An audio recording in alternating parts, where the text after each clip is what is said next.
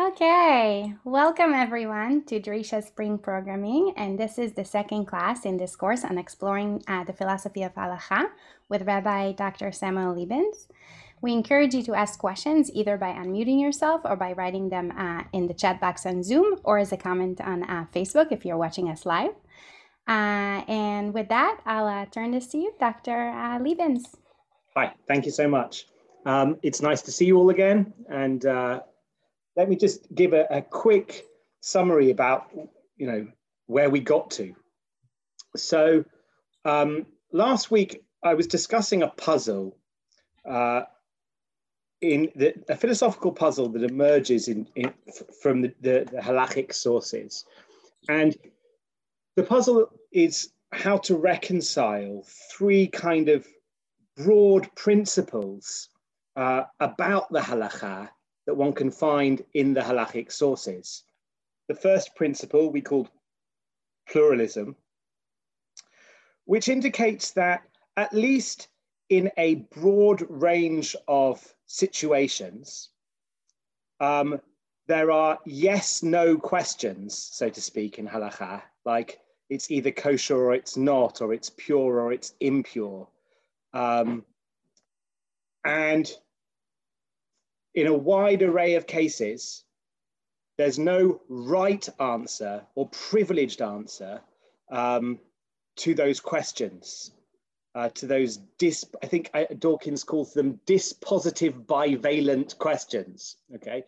And um, that, that suggests a certain type of pluralism where there's no one right answer. The halacha, so to speak, would be happy were, were we to rule one way or the other way. That was one principle, pluralism. Another principle was faithfulness.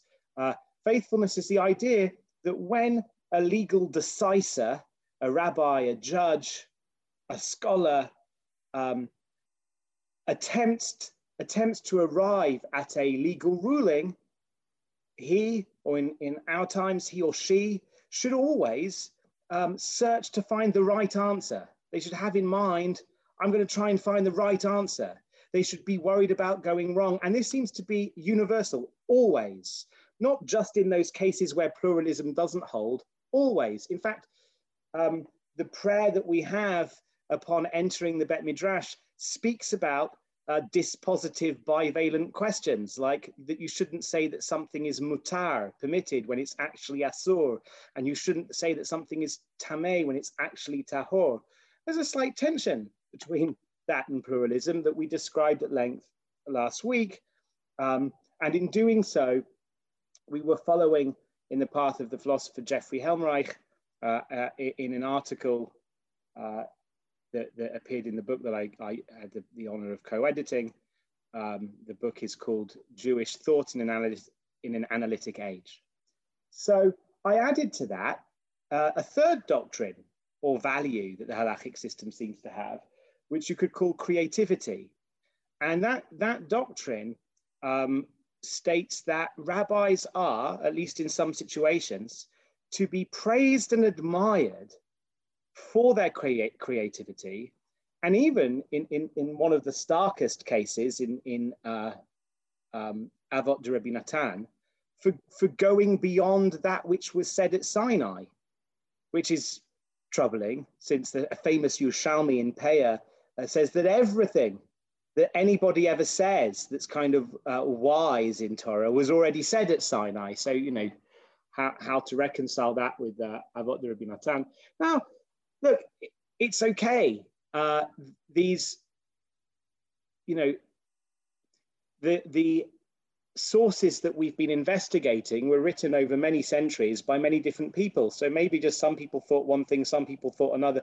But the, the problem we're addressing is that um, these three values are relatively central to the texts that we today are trying to kind of um, uh, tame and marshal into um, the halachic system in you know or or, or, or um, the texts that we take to inform uh, our efforts at psak, at, at, at, at lawmaking um, so how to kind of arrive at a way of rendering these things these doctrines consistent is the question I kind of set myself.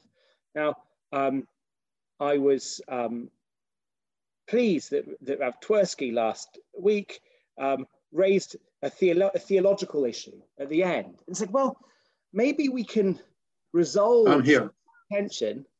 Hey, maybe maybe we can um, resolve some of this tension if we appeal to some theological story, if we understand better the, the very specific human divine partnership that the halacha is supposed to represent, maybe if we tell that story better or understand it better, we'll find that these three principles can rest more easily side by side. And that's what I want to look at doing. And, you know, for your own reference, I, I uh, characterize myself. I don't know if other people would, and it doesn't bother me too much whether they would, but I characterize myself as, as an Orthodox thinker, as an Orthodox Jew within the Orthodox world.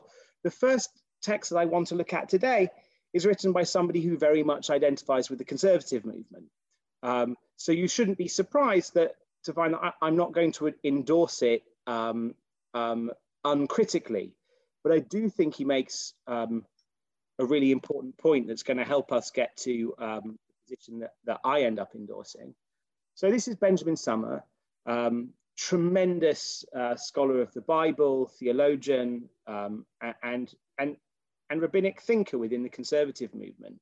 It, in, in many respects, I think it would be uncontroversial to say that he is, if not the foremost, then uh, very close to uh, being the foremost kind of um, philosophical theologian in the conservative movement today. And um, in his book on revelation and authority, I want to uh, concentrate on, on one paragraph with which I broadly agree.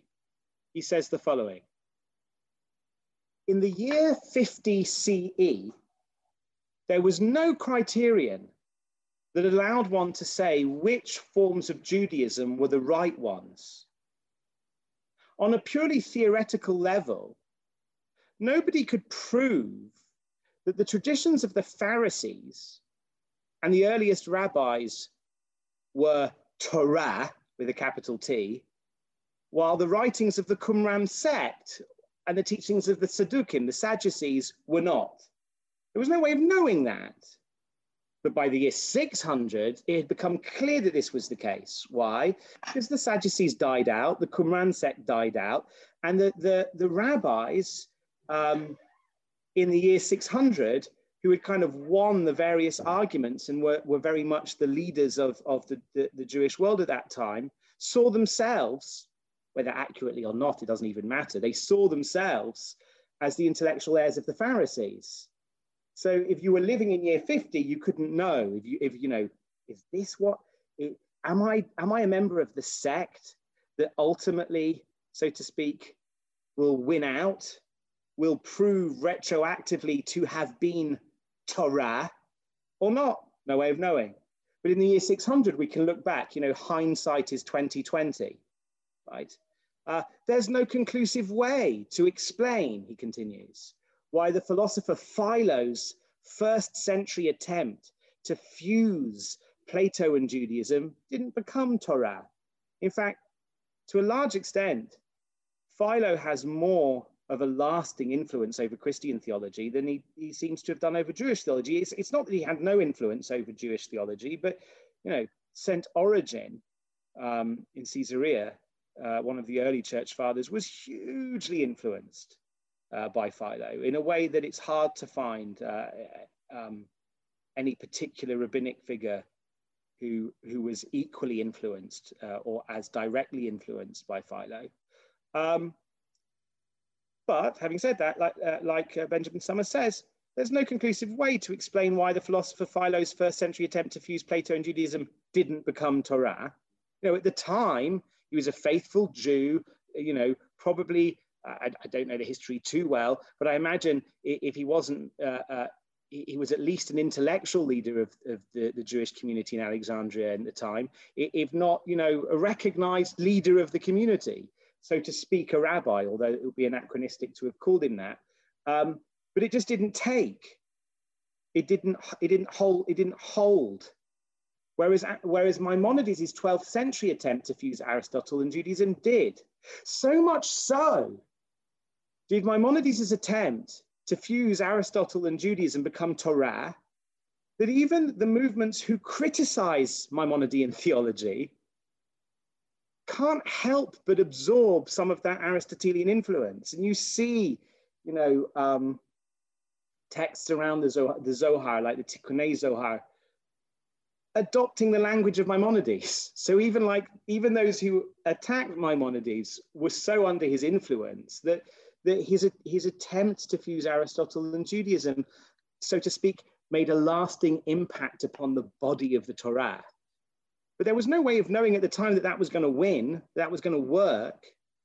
And what, what, uh, what Rabbi Sommer suggests is that if you were living in those days, if you're living in the year 50, you can say, Elu ve'elu divrei Elokim chayim. The process hasn't yet decided, okay?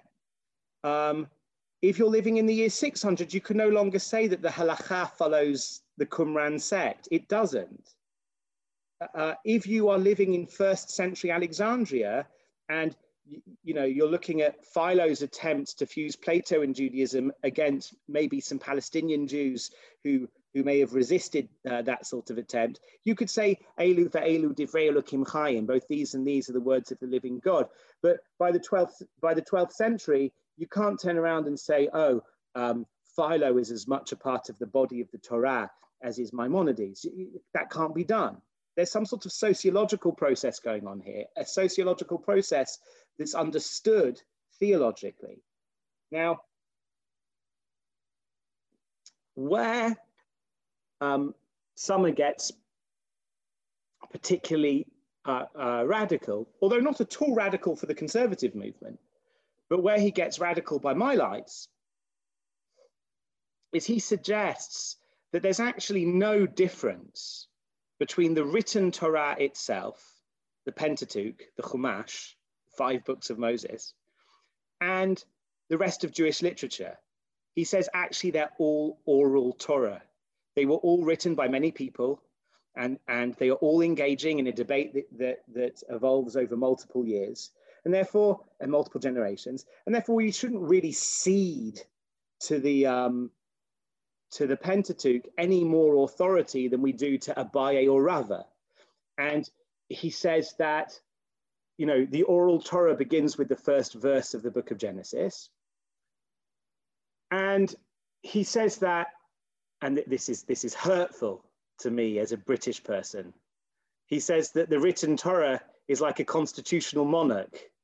Hers are the glory and the honor, but we all know that the power, the real power, resides with the prime minister.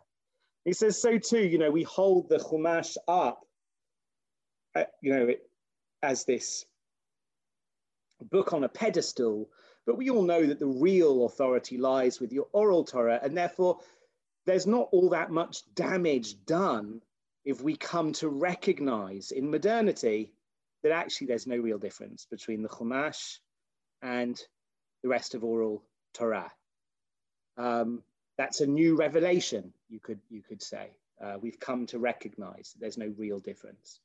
Um, the emperor has lost uh, his clothes, right? You know, um, we, we can now see through it and we recognize this is, this is all human, human divine, right? It's all human divine, but none of it is wholly divine.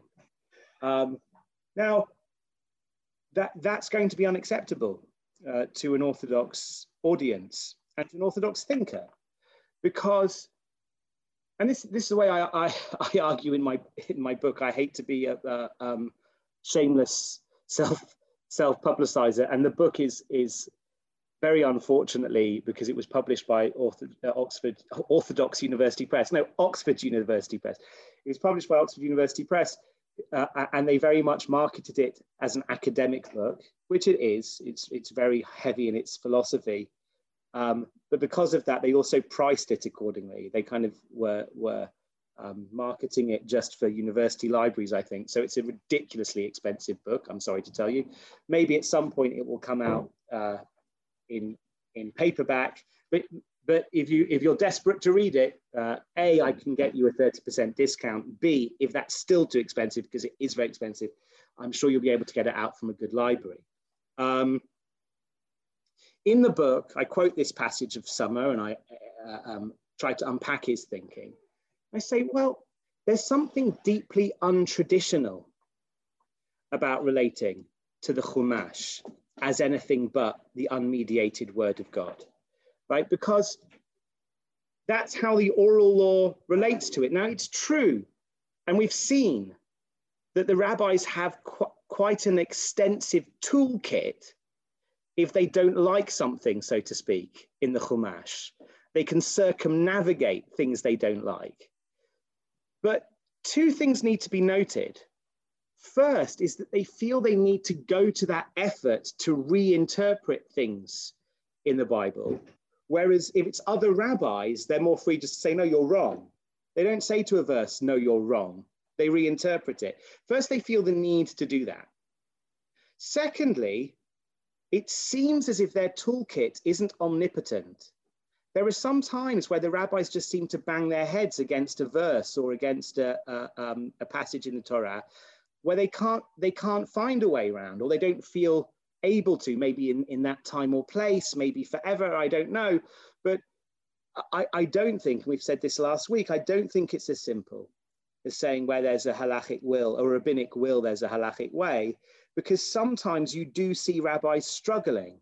You know i i, I like to tell this uh, story um, I, I knew a rabbi whose mother was elderly and uh, had taken it upon herself to walk to shul um, for Parshat Zachor, to hear Parshat Zachor read. And it would be hard for her to walk to shul. She was elderly, invalid, um, but she would go because she really, really loved to be Makai Mitzvot. And, and this is something she had done all throughout her life. But now she couldn't hear without the help of an electric hearing aid. And it's absolutely fine to wear a hearing aid on Shabbat. None of the uh, uh, halachic decisors have a problem with that.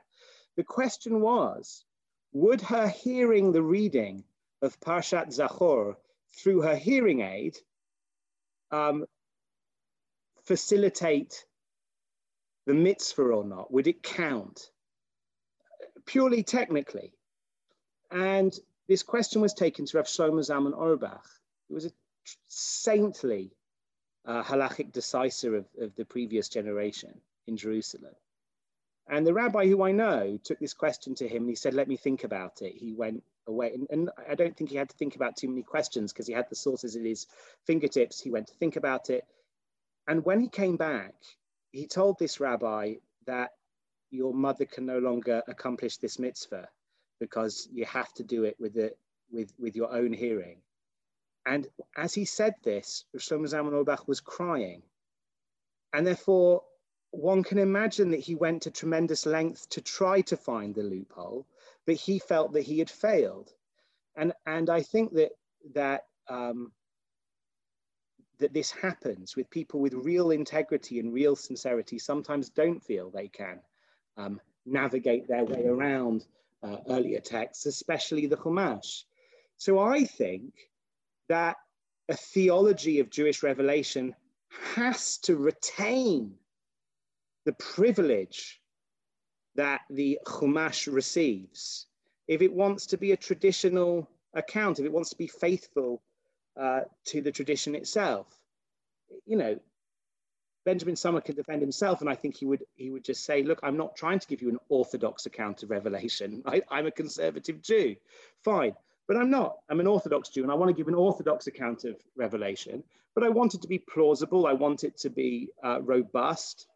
Um, I recognize there are serious questions about the authorship of uh, the Chumash, right? That the, the, biblical criticism has raised over various generations.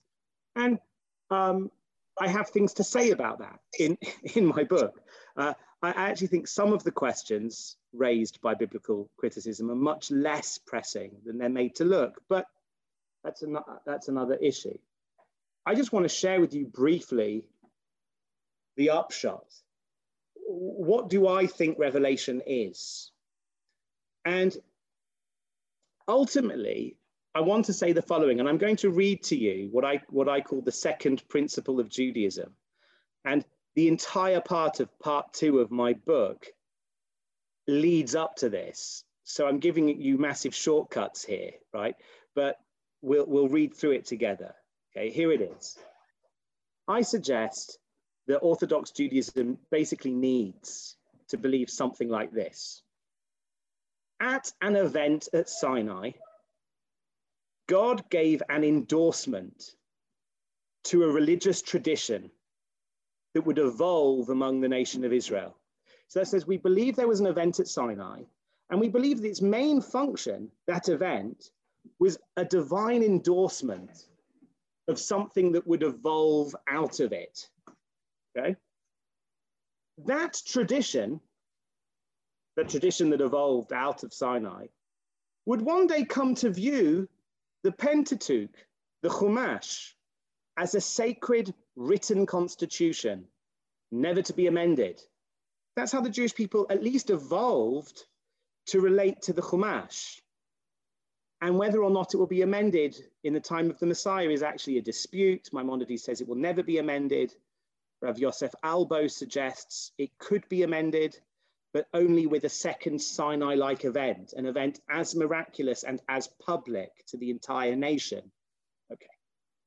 God's endorsement of this process, it demands that today we should relate to the Pentateuch as if it were dictated word for word by God to man, which perhaps it really was, but perhaps it wasn't. That doesn't really matter.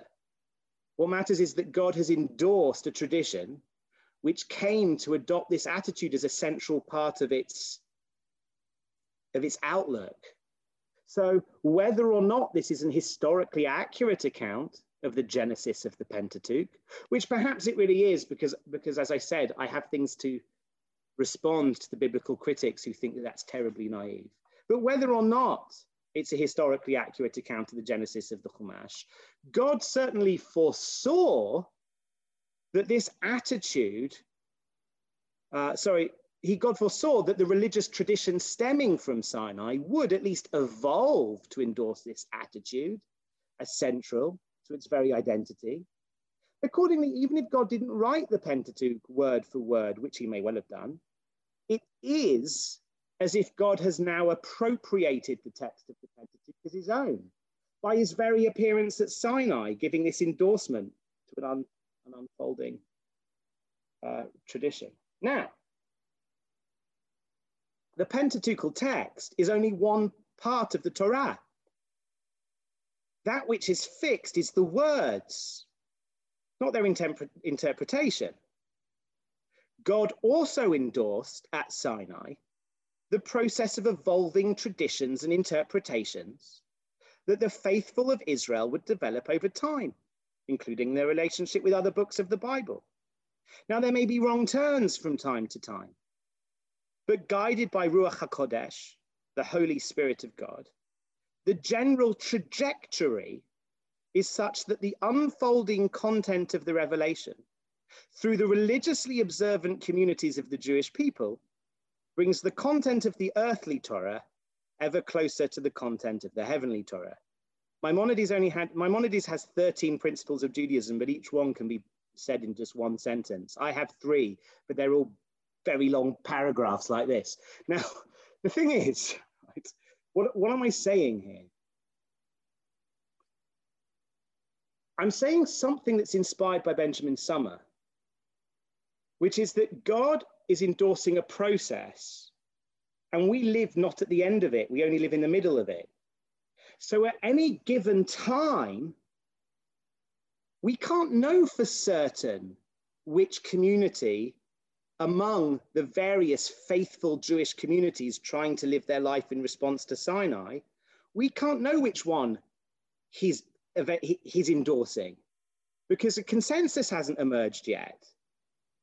So the best we can do is go with what seems right to us, I suppose. Be authentic, do the best you can, see which seems right to you, which seems most sincere to you, integral to you, which coheres with your ethical viewpoint, as much as it coheres with your reading of the text. There's going to be a give and take. Sometimes you might say, look, actually my ethics disagrees with these verses and these rabbinic words but all in all sometimes my ethics might be wrong and the rabbis might be right. Sometimes i you know sometimes my ethics is going to guide me to choose a different rabbi.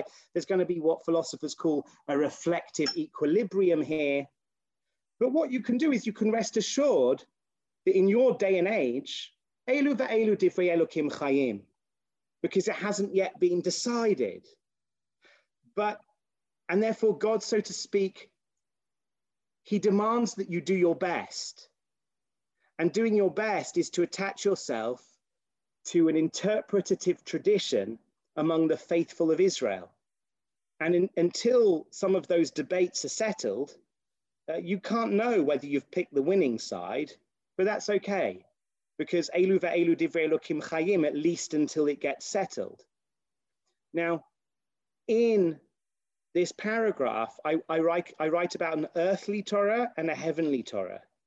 Now, I don't want to say too much about that in this class, but the idea is that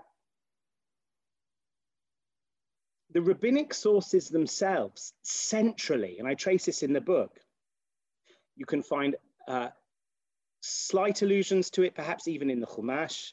Certainly in Nach, you find allusions to it in the book of Ezekiel and in, in Proverbs uh, in particular. In the earliest of Midrashim, the halachic Midrashim, in, the, in both Talmuds, in, in, in almost every collection of Midrash you bear to, dare to deign to look at, among the Gaonim and the Rishonim, right? Uh, so, so multiple generations of rabbinic figures, you find talk of a heavenly Torah, a Torah that existed before the world was created.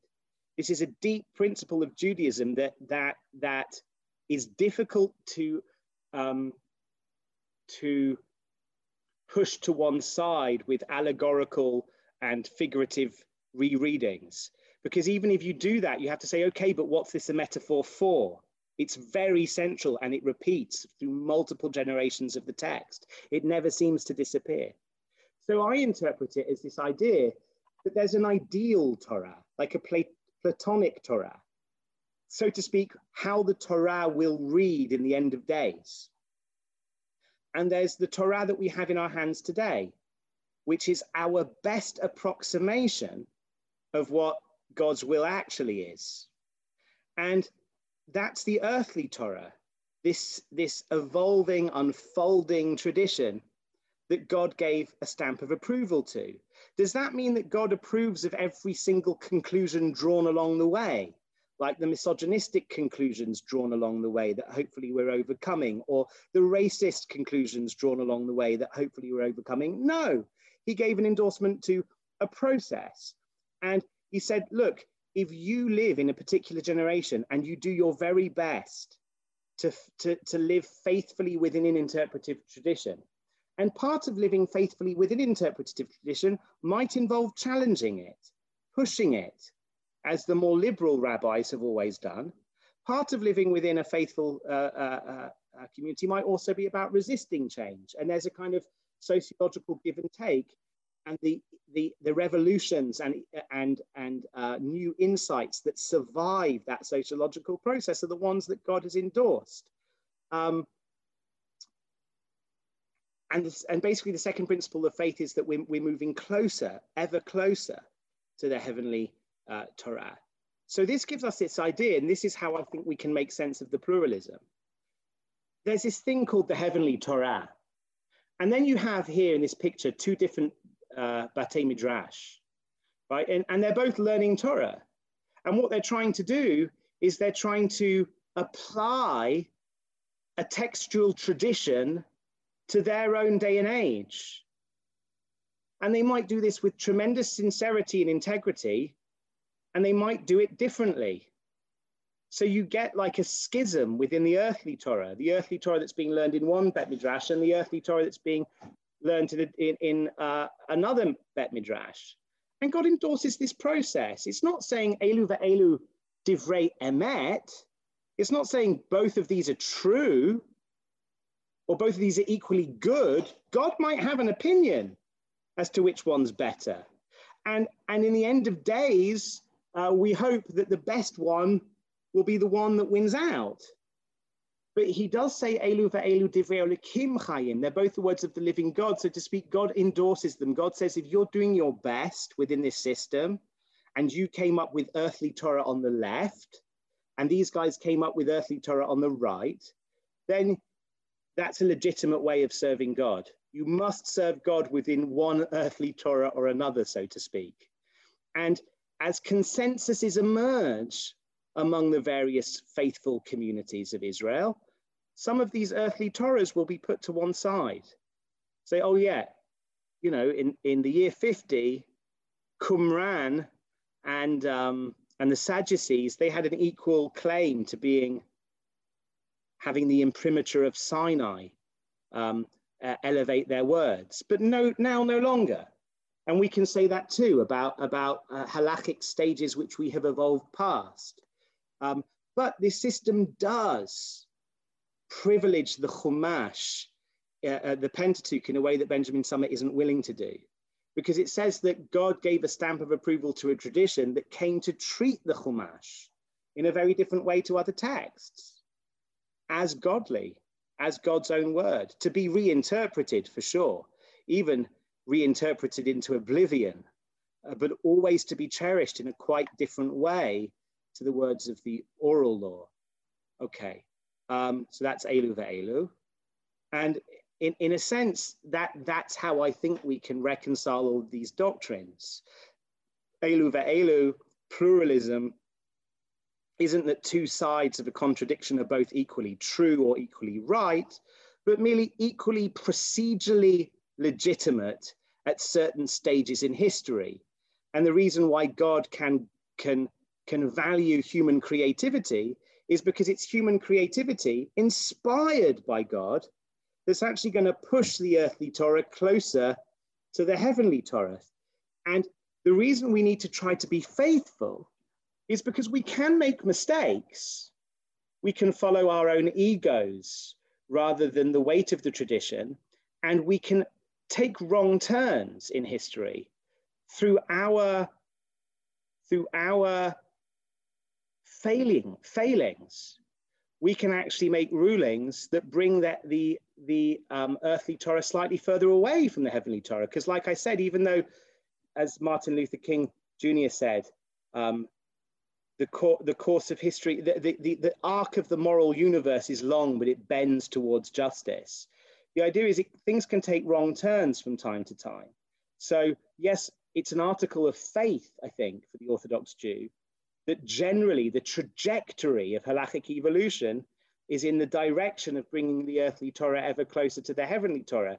But, but, but wrong turns can be taken from time to time, and that can be your fault, right? So, we, so, that, so that explains faithfulness. So I think that in the, in the context of understanding a kind of doctrine of revelation, we understand the halachic process better in a way that reconciles these three, I think, very central, even cardinal doctrines of the rabbinic value system pluralism, faithfulness, and creativity. That was supposed to be the end of class one. So, welcome to class two, everybody. But before we do, let's take some questions.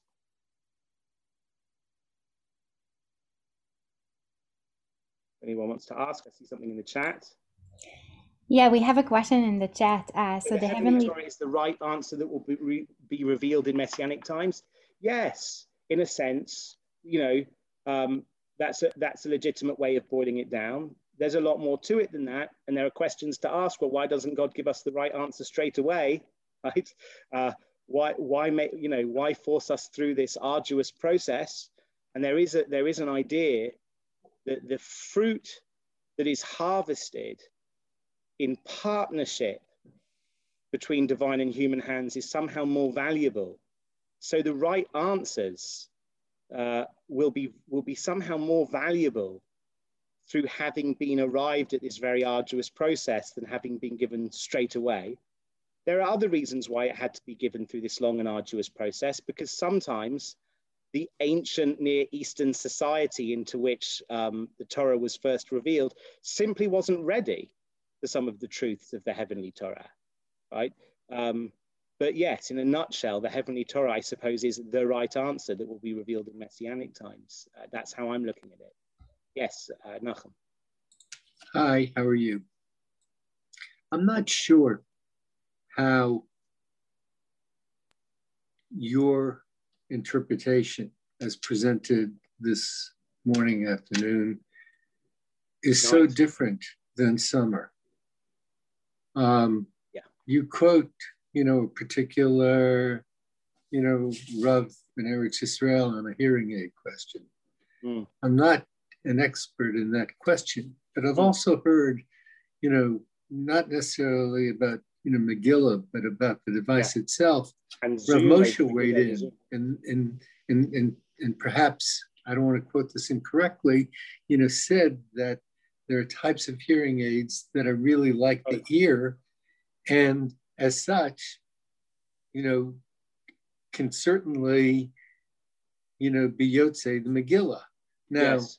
how how you know, like so for me in my own bottom line business like way, it's not so much not knocking your theology and philosophy, Thank you. but it's who calls the shots, yeah. you know, and and and it's very much not influenced by a lot of this epistemology, but ultimately the governance of that individual and the yeah. weight that people place on him. It's on him. Yes. Let me let me respond. Let me respond to that. I think I understand the multi, some of the multiple aspects of your question.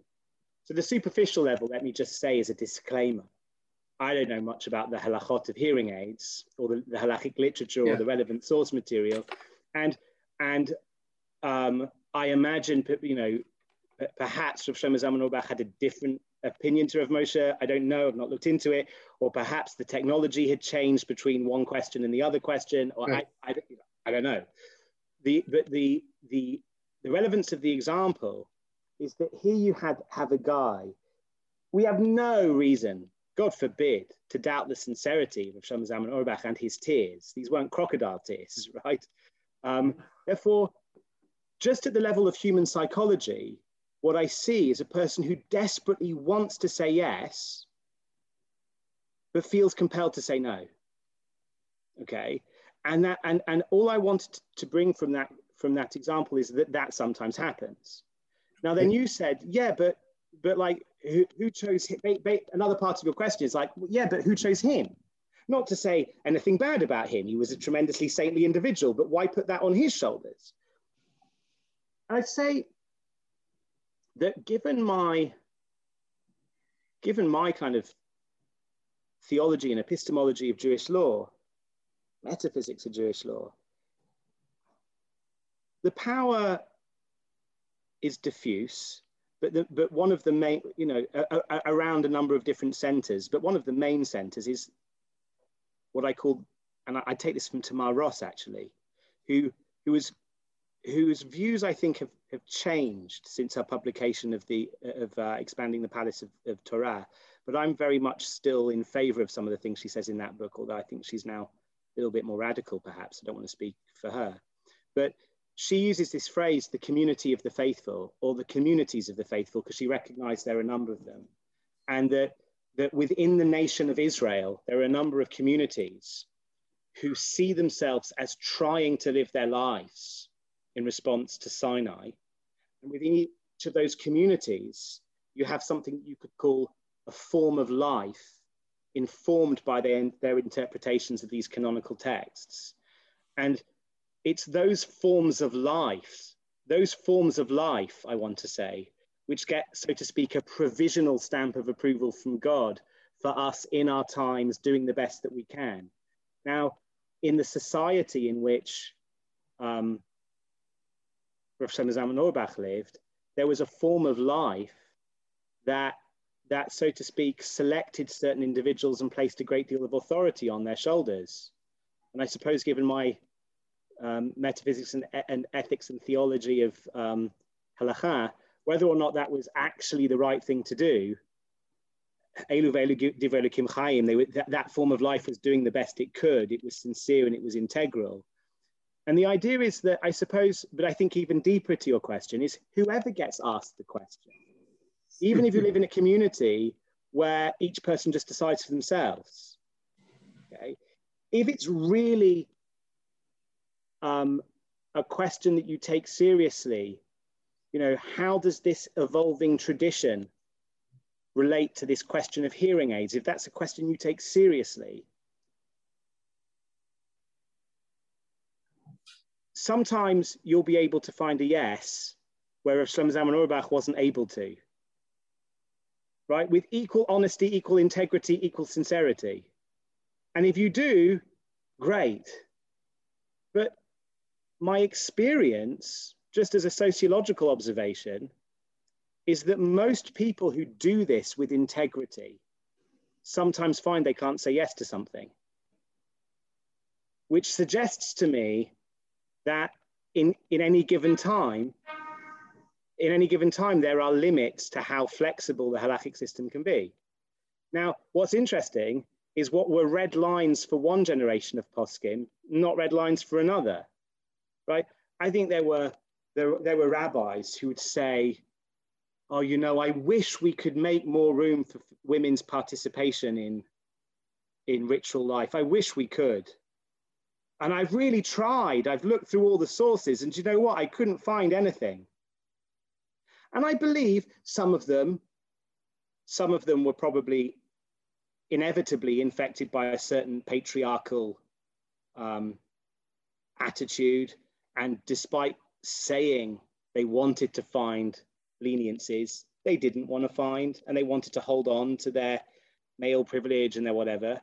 But I imagine that some of them were actually being quite sincere as they saw the text and as they understood the halachic system as they and as they understood flexibility of the halachic system they couldn't see a way and now we live in a generation where people who think of themselves as equally orthodox don't see any problem they don't see any problems they don't see that but you know what even they find there are some things i can't say yes to why can't they say yes to because they are trying to live their life in response to what they take to be a real ongoing revelation. The terms of that revelation change from generation to generation. Does that address it? I can't, you know, answer all, I think, your questions, but does that does that help a little bit to illuminate at least my attitude to these things? My response is it helps yeah. a little. Um, mm-hmm. It's a longer, you know, conversation, you know, over a glass of wine you know, where I can really say what I want. yeah, yeah, yeah. You know, these, so, these are really difficult. These hopefully, really difficult. the world will open up and we'll have occasion to do that. I look forward to it. I look forward to it.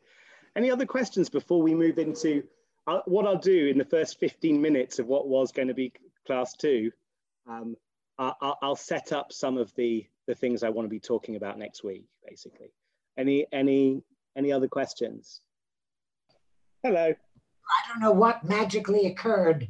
Uh, I do not understand this. I don't assume it's divine, uh, but it's clearly Everything's divine, Wendy. but it is clearly electrical, yeah. and a lot of this whole thing that bothers me uh, does with electricity. I wear hearing aids. Mm, mm, mm. A number of things. There's a lot of things that because of modern things that we have, I'm able to do. Yeah. Um, I were to not wear the hearing aids on Shabbat, mm-hmm. I would be consigned to staying home. Yes. Don't get me wrong. I don't know of any halachic authority who says you can't wear hearing aids on Shabbat. Everyone says you can. Yeah. This was just a very technical issue. Oh, certain obligations. That's right. So, so on the in this instance, he said there's one obligation you can't fulfill, and he thought it was tragic. And I'm not sure he's right because you know the, you know hearing aids may have changed. There may be other halachic uh, opinions. I was using it merely as an example of one person, yeah, who, who came to a question with sincerity and integrity and a desire for leniency, who felt for whatever reason that he couldn't find a loophole. He couldn't. He wanted to. Um, but I, I, don't feel qualified to address the actual halachic issues of uh, you know electricity on Shabbat and this.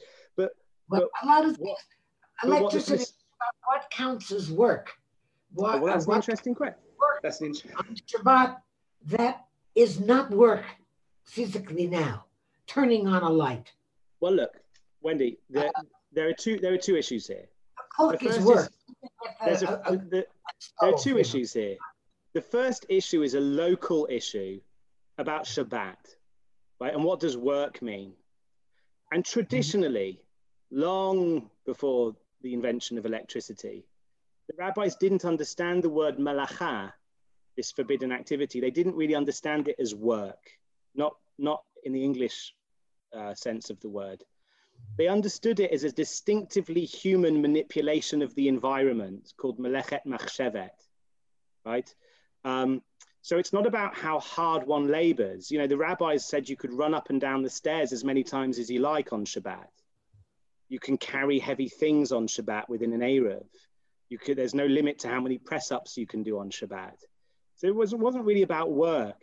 Uh, it, it, it harks back to the building of the temple, the Mishkan, the tabernacle more precisely, but also to God's creation of the earth in six days and his cessation of a certain type of activity on the seventh day but it's distinctively human manipulation of the environment um, that is symbolically ordered around 39 types of activity.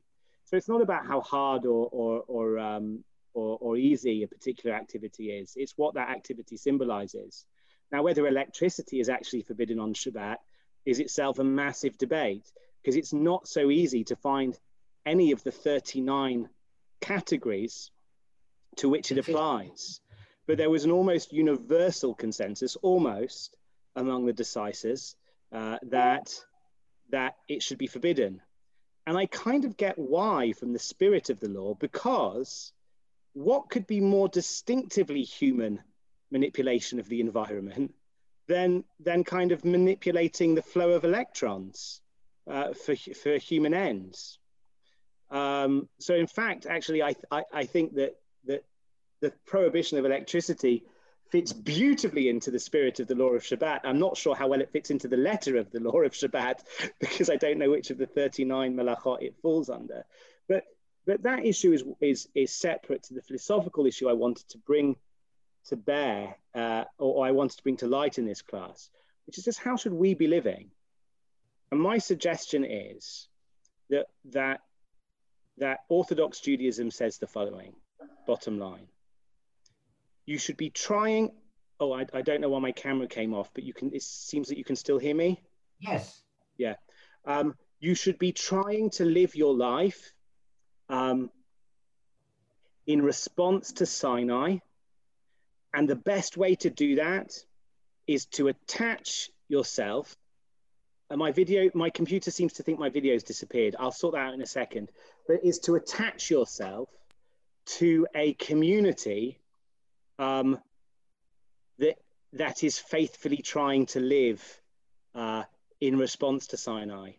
And if you do that, and you live within the form of, of life of a community that faithfully strives to live its life in response to Sinai and in response to the historical legal traditions that flew out from Sinai, then you can at least say to God, look, I did my best. I may have, I may have followed some wrong branches or wrong turns from, from time to time. But in the day and age in which I lived, those wrong turns still uh, fell under the, uh, the notion of Elu ve'elu divrei Elokim chayim. Um, so, th- so, that, so that's, my, that, that's my idea. Um, and that's ultimately why I, uh, I um, try to live my life in accordance with a, with, with a form of life which is recognizably orthodox, because I take the Orthodox communities to which I belong to be a, a communities of the faithful. Uh, I take the form of life which they endorse, therefore, to have the provisional stamp of uh, Sinai. But what's interesting and perhaps liberal about my theology is it recognizes that Reformed Jews, conservative Jews, secular Jews, whether the Orthodox like it or not, those Jews also play a role in the revelation because they, uh, they shape Jewish culture over time orthodoxy has been shaped by conservative Judaism. Conservative Judaism has been shaped by Reform Judaism. We've all been shaped by one another. And therefore, you know, all of our communities play a role um, in, in this, what I take to be a divine process. Um, I don't have time to start class two today. So class one took two classes. But I'll, I just want to I just want to raise the first question a question. I'm, I'm sorry that my video died. Uh, I, I know how to save it, but it means me logging out of Zoom and coming back in, and, and I, I don't think it's worth it for the last two minutes. Um, Socrates asks a question in, in uh, Plato's dialogue called the Euthyphro. And the question is, why does God love piety? I mean, in the original, it's why do the gods love piety? Why do the gods want you to do good things? Why do they love goodness? And Socrates can only see two options. Either God loves goodness because goodness is good, right? It's good independent of God. God loves it because it's good. It's option one. Option two is no, it's only good because God loves it. That's what we mean when we say something's good, we mean God loves it. If murder is bad because God hates it, but if murder, if God had loved murder, then murder would be good. Right? So those are the two options. It's called, it's known as the Euthyphro dilemma. And the, the classical question is, is there some sort of ethical um, code that binds even God? Is there an ethical code that it's external to God? And this is going to become relevant to our understanding of what halakha is. Okay, so in the first class, I was trying to reconcile three conflicting principles that guide the process of, of making halachic rulings, of psak halakha. But here I'm going to be asking in the second cl class a more general question about what halakha is and how it relates to ethics, right? Uh, is there, you know, is is the halacha is the halacha, is is halacha supposed to be equivalent somehow to Jewish ethics, or is there an ethic that's external to the halacha? Are there could it could there be unethical halachot, and can there be ethical demands that are beyond the halacha?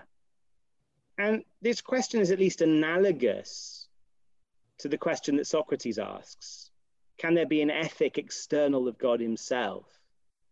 Um, Steve wants to ask, could you discuss psik reisha, which is the notion of unintended consequences in halakha? So back in the day, you could have been well intentioned to cut the head off of a chicken to make a toy for a child on Shabbat. But you can't because you're actually doing work or killing, which is not permitted on Shabbat. Right, I don't know exactly what you want me to relate to about psik reisha, Steve, but it's an interesting example because it shows you the extent to which um, it's distinctively human manipulation of the environment which is forbidden. And one of the elements of distinctively human manipulation of the environment is the extent to which it's intentional. So activities are not forbidden on Shabbat if in some sense or another they're not, they're not thought to be purposive, intentional, uh, human, uh, that's a useful discussion in, in, in, in order to help uh, Wendy come to understand why the rabbis might, you know, what the rabbis might mean by work rather than, um, rather than anything exhausting. Um, but it's not so germane to the question of the second class. Um, and I just wanted to point out the Rav Aaron Lichtenstein was my Rosh Yeshiva, um, and, and Wittgenstein, Ludwig Wittgenstein, who is my PhD supervisor's PhD supervisor's PhD supervisor, um, um, they, they take opposite sides to this question. And it's just, I, I just want to read you two little quotes before we sign off, just to give you a taste of what's to come next week. Rabbi Lichtenstein writes, as Benjamin Whichcote, the 17th century Cambridge Platonist pointed out, one can't ask Shall then the judge of the whole earth not do justice? One can't ask, Hashofet kol haaretz lo yaseh mishpat, right? One can't ask the question that Abraham asked of God when God said to Abraham of, of his plan uh, to destroy Sodom and Gomorrah. Says one can't ask that question unless one assumes the existence of an unlegislated justice to which, as it were, God himself is bound, and which one might add man can at least apprehend sufficiently on his own without the revelation of the Torah to ask the question. Or again, any attempt at rationalizing halacha, an endeavor already found in Chazal, in the Talmud, very often. You know, there's this notion, ein darshin tamei mitzvahs, there's this notion that you're not that's a phrase of the rabbis that's found in numerous places in the Talmud. It means we don't make inferences based upon the rationale for the commandments because we don't know what the rationale is for the commandments. We just do what we're told. But however much the rabbis say that, it's not true. You can find numerous cases in the Talmud where we learn about the nature of the law based on a pr presumption of its rationale. We know when the law applies and when it doesn't apply based upon presumptions about its rationale. And says Rabbi Lichtenstein, any attempt at rationalizing halacha, an endeavor already found in Chazal, although much more fully elaborated by the Rishonim, the medieval commentators, presupposes an axiological frame of reference, some sort of ethical framework that's independent of halacha, that you can have access to independently of halacha, so that you can try and kind of assess or evaluate the halacha in light of that framework. So it seems like uh, Rav Lichtenstein comes down quite firmly on one side of the Euthyphro dilemma. And he says, God loves good because good is good. Good is good independently of God. Justice is just independently of God. Things aren't good because God says they are. Things are good inherently, and God loves them because they're good. And it's because there exists this independent good that we can ask, God, are you sure that's okay, what you're doing? Right? And it's because we believe in this independent good that we can ask, hold on a minute, you know, is this halacha ethical? Is our current interpretation of the halacha ethical? I've got 30 seconds to read you Wittgenstein's quote. Wittgenstein disagrees. He says, on my view, the, the first interpretation is the deeper, which it's the one I've been calling the second. That is good which God commands. Things are good only because God commands them. Why is murder bad? Because God doesn't like it. No other reason? No. Why is charity good? Because God likes it. No other reason? No. Wittgenstein thinks that's deeper. Why? For this blocks off the road to any kind of explanation. Why is it good? Why is charity good? Why is justice good? Why is good good? Wittgenstein says, shut up. Those are silly questions. Those are things which are primitive and can't be explained. Don't think you can explain why goodness is good. These are, there are brute moral facts out there. The second interpretation, which says that, uh, um, oh, God commanded this because this is good, and God forbade that because that is bad. That second interpretation is the shallow, rationalistic one, in that it behaves as though that which is good could be given some further foundation. It behaves as if you explain, it, it explains as if, sorry, it behaves as if you can explain fundamental moral truths, which are actually just brute truths.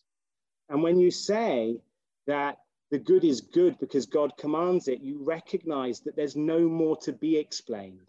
Something like this What do you mean by good? You mean something like the nature of God. What do you mean by bad? Against the nature of God. And that's it, no more to be said. Don't think you can explain further.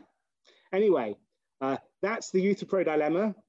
That's uh, how you can see Rav Aaron using his, his um, encyclopedic Jewish knowledge and secular knowledge, came to the conclusion uh, that one side of the Euthyphro dilemma was uh, the right one. And Wittgenstein, with a certain kind of mysticism, uh, comes to the, and, and deep religious mysticism, comes to the other uh, conclusion. Next week, we're going to look at how these deep philosophical questions actually impact upon the halachic system itself uh, and impact upon our understanding of what halacha is.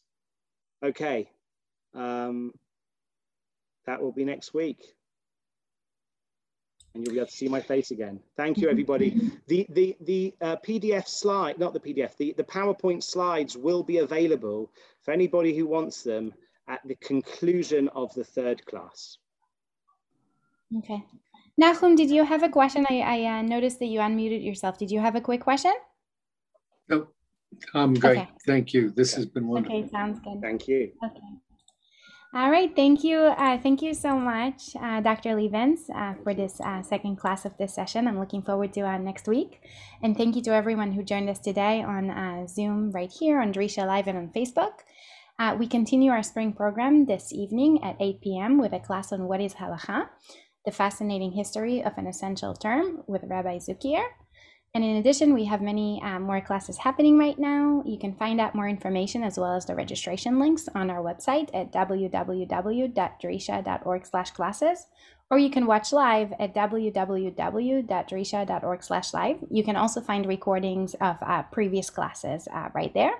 So thank you again, Dr. Lebens, for the opportunity. Thank you so much. Thank, thank you, so everybody. Much. My face again. will be back connected to my head. I hope next week. I can't wait. Wonderful. Okay, perfect. So I hope to see uh, you next week and everyone else uh, at our other classes as well here at Drisha.